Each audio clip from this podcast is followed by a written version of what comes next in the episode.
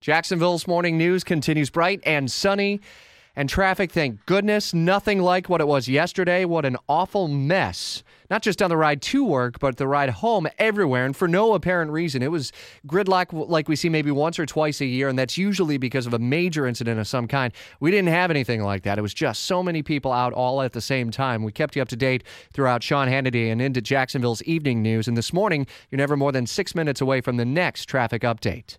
So, Donald Trump says he's a bit satisfied now after sitting down with Reince Priebus, the RNC chair. Uh, we met with Reince Priebus and the staff, and uh, they're very good people, very actually a terrific meeting, I think. And it's really a unity meeting. Really a unity meeting, as he told Bill O'Reilly on Fox last night. Fox's Jared Halpern uh, in D.C. for us. Ahead of the Wisconsin primary, Trump really trying to seek unity. What's the early word? Is he getting it? Um, well, I, I don't think so. Um, and, and wasn't it a terrific unity meeting at that? Not just a unity meeting. um, so he's an extra adjective in there. And I think this is an important meeting because there are two things happening here. One is support for Donald Trump, at least in Wisconsin, is slipping. This Fox Business poll has them down 10 points to Ted Cruz.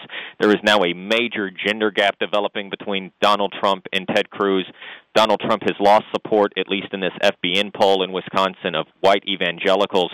And so all of this points to one thing a more uh, likely possibility of an open convention that is something um, that both Donald Trump and the RNC, I think, have been trying to spin in their own ways. You have Donald Trump who says, well, listen, the 1237 shouldn't really matter. If I go in and I have more delegates and I have a million more votes, then it should be me. There shouldn't be any question about it. Well, the RNC yesterday launched a new website all about convention facts. It's called conventionfacts.gop on their website, and it's basically a Q&A warning um, about what a convention is – why you need to secure all 1,237 delegates and what the process looks like if nobody does that hmm. going into the convention. Um, it seems to me that the, the Republican National Convention is trying to prepare voters, mainly Donald Trump supporters, uh, that this is at least a possibility and what that then would mean for candidates that are in this race.